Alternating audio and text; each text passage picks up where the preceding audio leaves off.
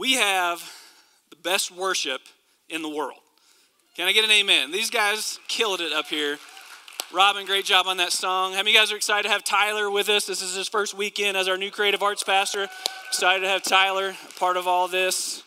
Well, my name's Aaron. I'm one of the pastors here, and we are truly excited to have you. I do want to take a moment and welcome every single one of you in this room. Also want to look at the camera and say welcome to those that are listening online. We seem to get more and more people that are plugging in to Trace Church uh, via our website. So really thankful that you guys are here, that you're a part of this as we continue in this Killing God series. You guys enjoying this series so far? Corey did a great job last week, uh, Killing Self-God. Man, that is something that we will all uh, struggle with. That's a, that's a God that will always find its way of resurfacing himself in our life, and so we need to be aware of that. But here's how I want to start our conversation this morning. Have you ever paid attention to the things that you hold on to? Now, I'm not talking about that towel that you've had for a couple years that you got when you were in Hawaii or Florida on another vacation. I'm talking about that teddy bear that you played with when you were little and you never gave it away. To you, it's a precious memento, but to everybody else, it's a one-eyed, smelly, ugly teddy bear that will probably give you E. coli if you pick it up. Maybe yours is a souvenir from a special trip, a trophy, a picture, something a loved one gave you who is no longer with us. I have a few of these myself, and here's one of them. It's a t-shirt that I've had since high school. And as you can tell, it says Army. It used to say Army. And uh, I was never in the Army, but I don't even I don't even know where I ended up picking up this shirt, but I've had it since high school. I probably wear it once a week. If you can tell, it's actually got two holes in it, and every time I wear it, my kids put their fingers in the hole. Guys, this is not just a t-shirt, it's an experience. Emily actually hates this shirt. And by the way, today is her birthday. Happy birthday, Emily. Yeah. Taking her out tonight, and I'm actually going to wear this, babe, tonight. So, what is it that we hold on to? Unfortunately, not everything that we carry with us throughout life has these fond memories, does it? The longer that we live, the more likely we've picked up some unhealthy baggage along the way.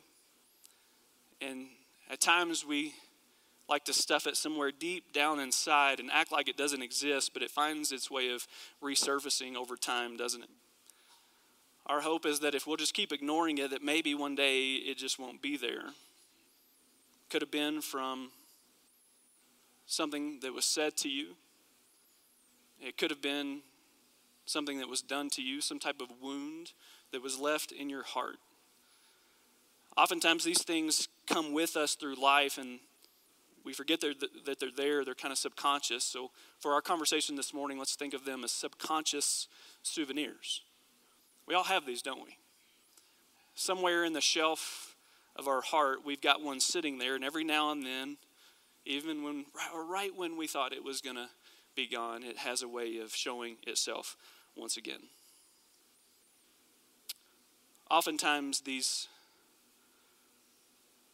subconscious souvenirs are rooted in past mistakes, relational wounds, sometimes even unhealthy church experiences, right?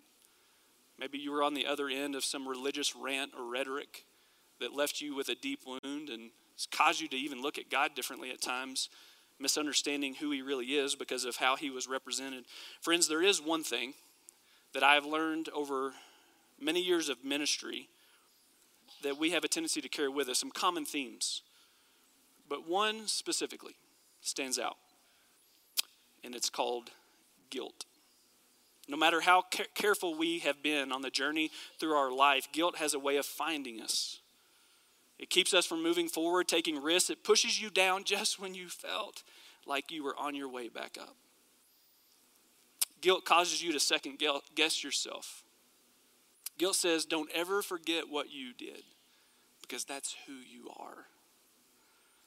Guilt can even make us question whether or not we're worthy of being loved by anyone. Even for those of you that have been walking with Jesus the majority of your life, you know, even as I say this, you know that guilt doesn't come from God, right? But somehow, some way, guilt has its ways of finding its way into your life. That's why today we've got to kill guilt God. Let's start here. What is guilt? Well, in short, it's, it's an emotion. Guilt is a cognitive or an emotional experience that occurs when a person believes or realizes, don't miss this next part, accurately or not, that he or she has compromised his or her own standards of conduct or has violated a moral standard and bears significant responsibility for that violation. In my studying this week, I also came upon this that a psychologist said. He said, guilt is the greatest destroyer of emotional energy. It leaves you feeling immobilized in the present by something that has already occurred. Guilt, like any other emotion, should be an indicator in your life, but it should never be a dictator. Friends, guilt has a lot of influence, and it can become a little g god in your life. The emotion of guilt should never dictate how you live, but indicate that something has happened. And once we realize that something has happened, we then have to understand the healthy way to navigate that particular feeling and keep it from becoming an anchor in our life that keeps us in the past. Several, several years ago, Uh, we were leaving a big church event when Emily and I were still living in Arizona. At that time, I think Lily would have been about five and Jonathan was about three. And we were leaving this church event, so hundreds of people are pouring out the doors of the church and we're walking, and Jonathan tries to climb some concrete barrier and he falls and he starts crying. Now, as many parents in here, you know the right, you know the cries, right? You know if it's a bad cry, if it's a serious cry or not. And it, it wasn't a serious cry, so we're just like, get up, bud. And uh, Lily, our five-year-old, who often likes to parent us, um, she said, Dad, I mean, and there's hundreds of people around, keep that in mind. Dad, Mom, your son is hurt.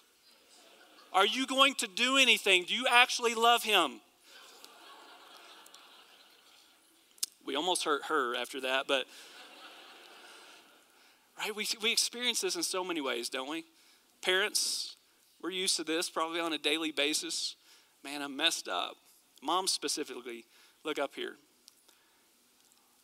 You're not defined by one day of parenting, right? We mess up. But what the enemy wants to do is he wants to take guilt and he wants to throw it on you and he wants to define you. You're a bad mom. You're not. Jesus knows who you are. Guilt doesn't get to dictate your life. We all have moments. We all make mistakes. We all make decisions at times that we look back on and wish we would have done things differently. And oftentimes the emotion guilt comes our direction, but what we do with it is so important so that guilt doesn't become a dictator in our life. Guilt has so much influence that it can even change an animal. I want you guys to watch this video.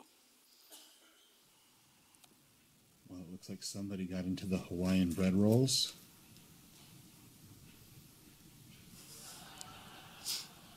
Trig.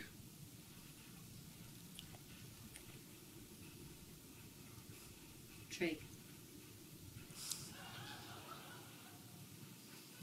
Did you eat these? Did you eat these?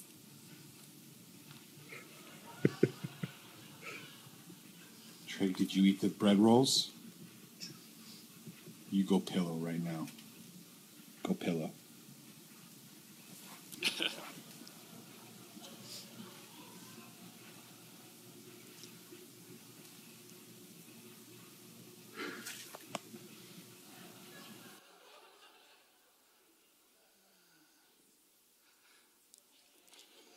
So that video was taken by a friend of mine, and I think it's got like thirty-four million hits online now.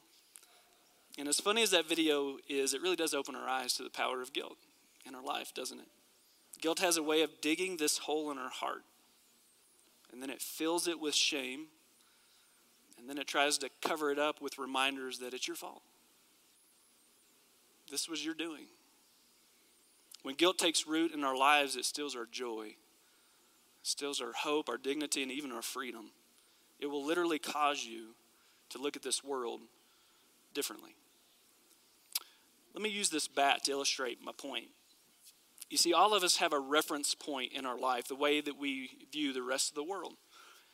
And as followers of Jesus, those of us that have put our faith in Christ, the cross becomes our reference point. And when we look at the cross, and everything that we do navigates around the cross, you hear things that will help you to combat guilt in your life. You hear things that come out of Scripture like this: you are a child of God. You are more than a conqueror. Christ in you is greater than the enemy who is in the world. There's no temptation that will be too hard for you to overcome. But guilt is trying to constantly get your eyes off the cross, off of Jesus, and onto himself, keeping you in this juggling act. Because guilt wants you to keep your eyes fixed on him. Guilt, God wants you to say, man, you better keep your eyes on me, because if you don't, you're going to fall. And I don't know if you know this. You guys can try this later. Anytime you're doing this, this is now my reference point. I have to stare at the top of this bat to keep it balanced. If you look away, it is literally impossible to keep it balanced. And that's what guilt's trying to do. Hey, if you take your eyes off me, you're going to fall. If you take your eyes off me, this life's going to beat you up. And guilt, guilt's trying to beat you up. Guilt's trying to say things like this. You, well, actually, he's trying to take on the voice of God in your life. Guilt is trying to convince you that his voice is actually the voice of Jesus, saying things like, you disappoint me. I can't forgive that.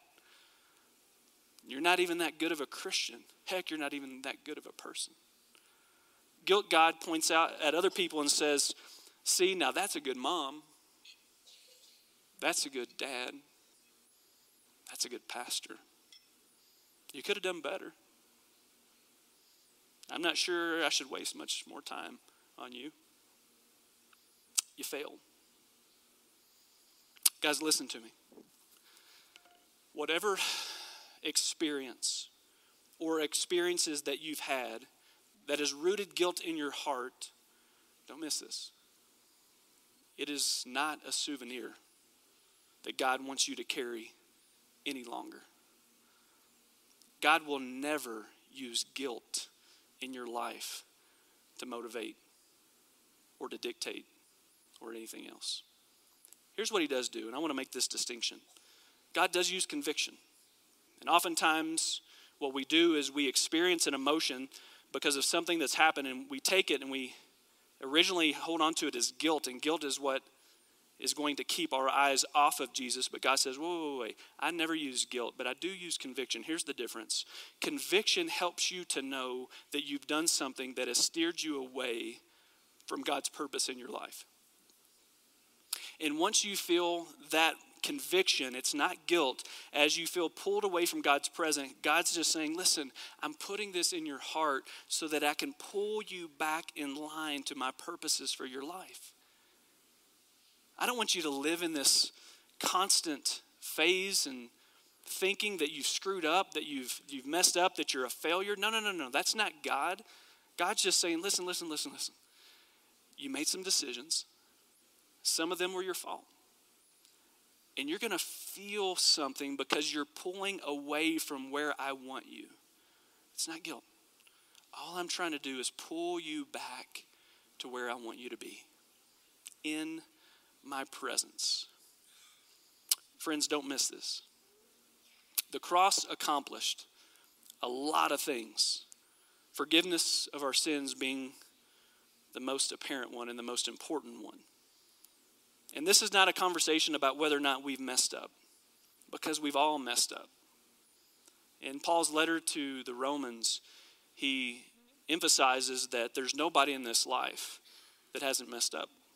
There's nobody in this life that hasn't had a sin in their life, and even the smallest of sins separates you from the love of God. That's why we needed the forgiveness of Jesus. But he also says, in not so many words, God doesn't want you living with that. God doesn't want you walking around feeling like an, an ultimate failure. God wants to draw you back into his presence, and he sent his son to die on a cross so that he could replace your guilt with his grace. That's actually our one thing today, guys. If you don't hear anything else in this sermon, I want you to leave here understanding and knowing that Jesus dying on a cross for you and for me replaced your guilt with his grace. Guilt is not a souvenir he wants you to carry any longer. And there's probably one guy who understands this better than any of us, and it's the Apostle Peter. Let me set this up. You see, the same night that Jesus was arrested, Peter was spending some time with Jesus, and Christ actually looks at him and says, Peter, you're going to deny me. And Peter's like, whoa, there's no way, Christ. Jesus, there's no way I would ever deny you. It's not going to happen. And he said, yeah, before the rooster crows, you will deny me three times. And Peter says, listen, I will die with you before I would ever deny you. Let's pick up in Matthew chapter six, verse sixty-nine through seventy-five after, I'm sorry, yeah, let's just read it. Meanwhile, Peter was sitting outside in the courtyard. A servant girl came over and said to him, you were one of those with Jesus the Galilean. But Peter denied it in front of everyone. I don't know what you're talking about. Later, out of the gate, another servant girl noticed him and said to those standing around, this man was with Jesus of Nazareth. Again, Peter denied it. This time with an oath. I don't even know the man. A little later, some of the other bystanders came over to Peter and said, you must be one of them. We can tell by your Galilean accent. And then Peter swore, a curse on me if I'm lying. I don't know the man. And immediately the rooster crowed. Suddenly, Jesus' words flashed through Peter's mind. And before the rooster crows, you will deny me three times that you even know me. And he went away weeping bitterly. Doesn't guilt do that? Leads us to overcompensate because of an insecurity, because of a promise that we made that we knew we didn't follow through on. And so when we don't follow through on it, we overcompensate, we get defensive. May a curse be on me if I even know the man. The lengths that we'll go to sometimes, and then often this leads us in depression. You see, Peter, he didn't know how to deal with his guilt. He didn't know how to deal with his shame, so what does he do? He secludes himself. See, right after this, Jesus goes to the cross, but there's no evidence that Peter was there. Peter, like the case with us sometimes, probably goes and finds a secluded, isolated place to live in his guilt and shame. Going over and over in his mind again that I've messed it up. There's no hope for me. I'm a failure. Whatever it is that guilt God is trying to whisper into his mind. And we don't see Peter at the crucifixion. But he does show up after Mary Magdalene goes and finds that Jesus is no longer in the tomb. She comes and runs to the disciples, and it says that Peter is now in the tomb, picks up the burial cloths. Doesn't say that he says anything, but let's just speculate a little bit here. Imagine Peter in the tomb with Jesus' burial cloths. Jesus is now resurrected. Maybe Peter's thinking to himself, I've lost my opportunity. I missed my chance.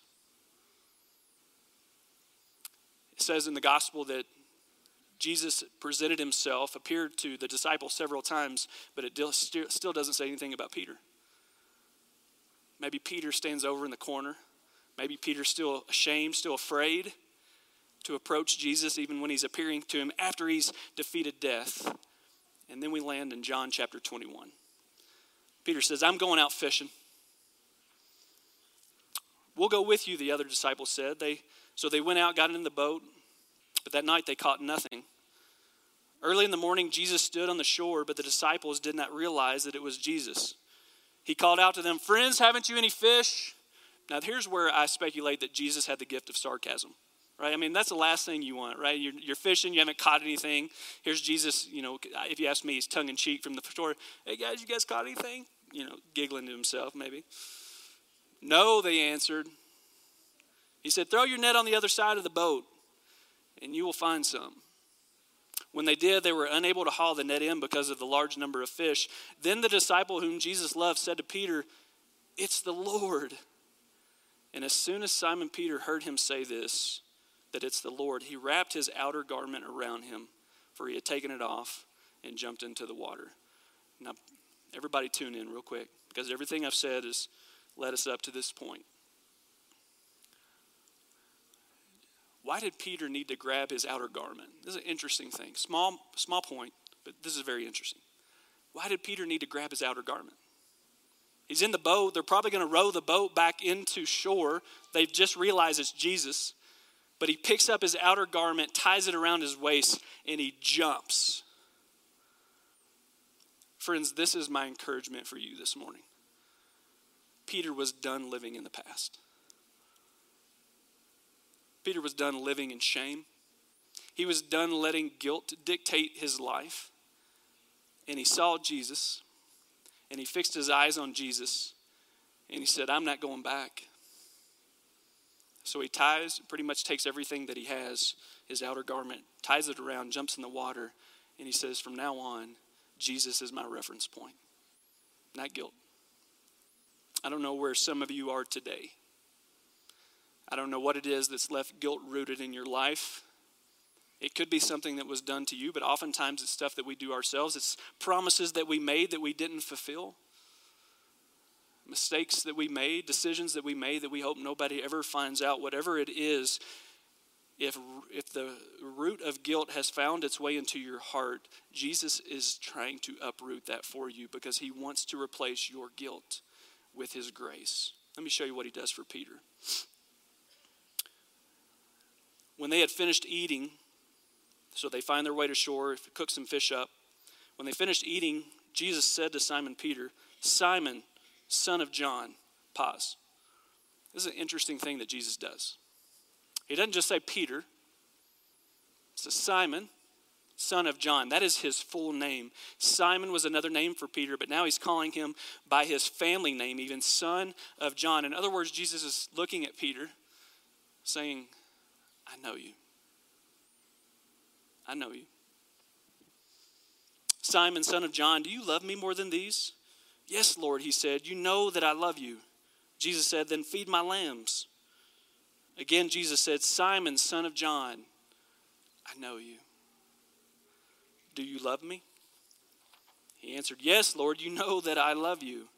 Jesus said, then take care of my sheep.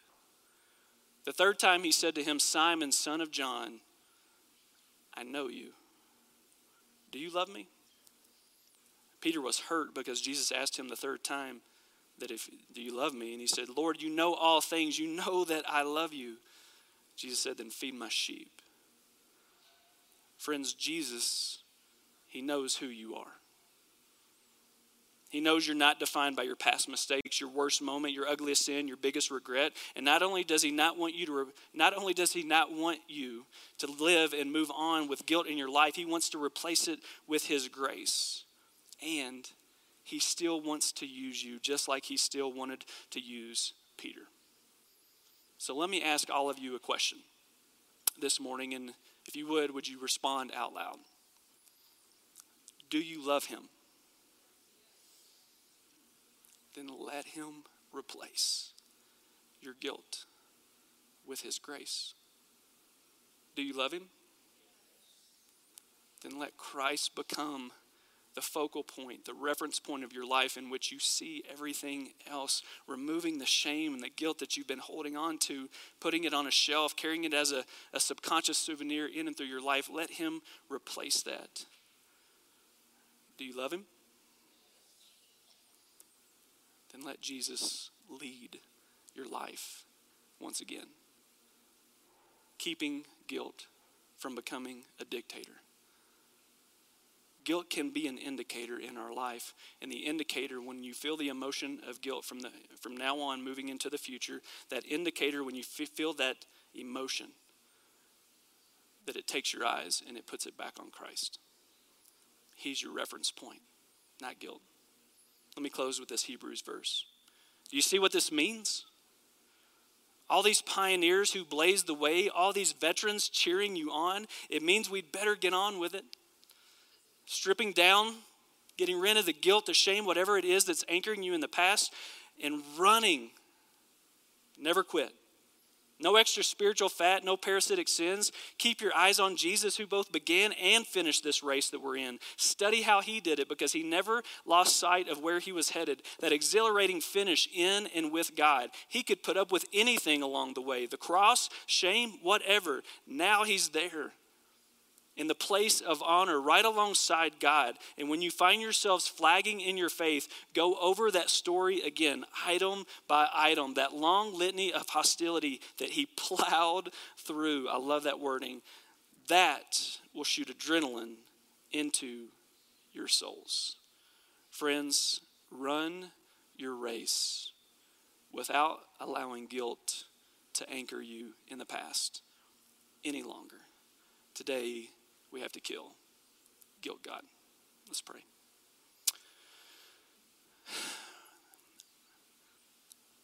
Father, this is one of those subjects that all of us can identify with.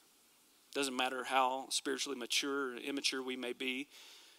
God, guilt has its way of finding, finding a place that it can take root in our heart. God, would you uproot it for each and every person in this room, because it just keeps us, it keeps us living in the past. And God, would you show us that you're ready to replace it with your grace? Father, we need you, because as much as we talk about this, and probably everybody in here understanding that what's been said is true, guilt has a pretty strong hold on us at times. And so, Father, I pray that in a way that only you can, through the power of your Holy Spirit, that you help remove it. Father, that you would fix our eyes on your Son, Jesus, once again, not letting guilt be our reference point, but letting Jesus be our reference point. We pray this in his name. Amen.